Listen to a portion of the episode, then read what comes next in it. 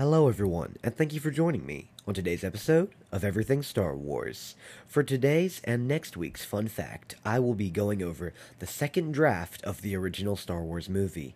So without further ado, let's jump right in. Adventures of the Star Killer, second draft, January 28th, 1975. A tiny silver spacecraft races from behind one of the lifeless Utapau moons. The small rebel space fighter is being chased by four giant Imperial star destroyers. Hundreds of deadly laser bolts streak from the Imperial warships as they dive on the smaller craft. The rebel space fighter is boarded by Imperial troops. There are explosions and laser sword fights, but the ship's captain, Deke Starkiller, a young Jedi, manages to send R2 units down to the surface to find his brother Luke and give him a message. Deke is too agile for the stormtroopers, and then Adventures of the Star Killer, second draft, January 28th, 1975. For an eerie moment, all is deathly quiet as a huge, darker figure appears in the sub hallway. The remaining stormtroopers bow low towards the doorway. An awesome, seven foot black knight of the Sith makes his way into the blinding light of the cockpit area. This is Lord Darth Vader, right hand to the master of the Sith. His sinister face is partially obscured by his flowing black robes and grotesque breath mask, which are in sharp contrast to the fascist white armored suits of the Imperial stormtroopers. The troops instinctively back away from the imposing warrior. After Deke is subdued, Vader and an Imperial commander believe Deke to be the son of the Starkiller, the son of the Suns, and that's Suns spelled S U N S the last of the Starkiller line, whom the seers have said would bring down the Empire. On the edge of the Dune Sea on Utapau, the droids are captured by a dwarf-like scavengers, Jawas, and held in their giant sandcrawler, but escape to track down the Lars homestead in search of Luke Starkiller, known as the Skywalker. Deke's recorded message projected by R2D2, tells Luke to take the Kyber crystal, their father on to their father on or- Ogana Major, and warns that the Empire has a new powerful weapon. Before Luke leaves on his quest, he explains the meaning and history of the Force of Others to his two younger brothers, twins Biggs and Windy, and now this is pretty critical and really interesting because this nothing like this happens in the first movie. We do get some from Obi-Wan or Ben Kenobi talking to Luke about it, but this is much more in depth and it's a really interesting story, which does of course differ as you'll see from what really happened in canon, but this is a definitely very intriguing alternate timeline that might have happened.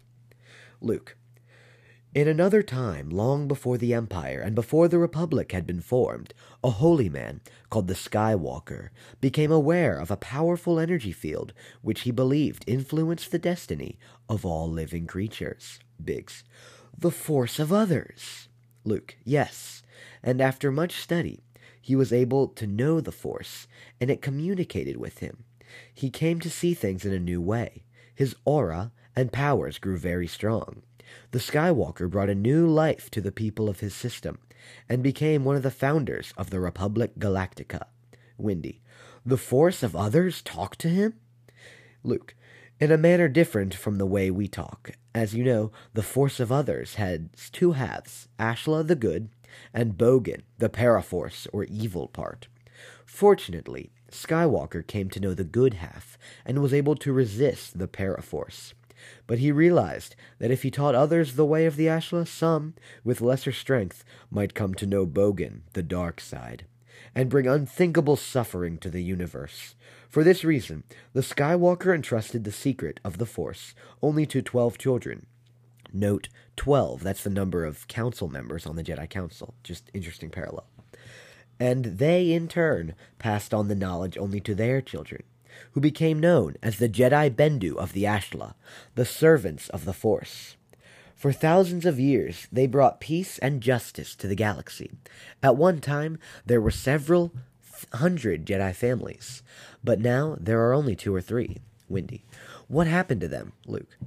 As the Republic spread throughout the galaxy, encompassing over a million worlds, the Great Senate grew to such overwhelming proportions that it no longer responded to the needs of its citizens. After a series of assassinations and elaborately rigged elections, the Great Senate became secretly controlled by the power and transport guilds.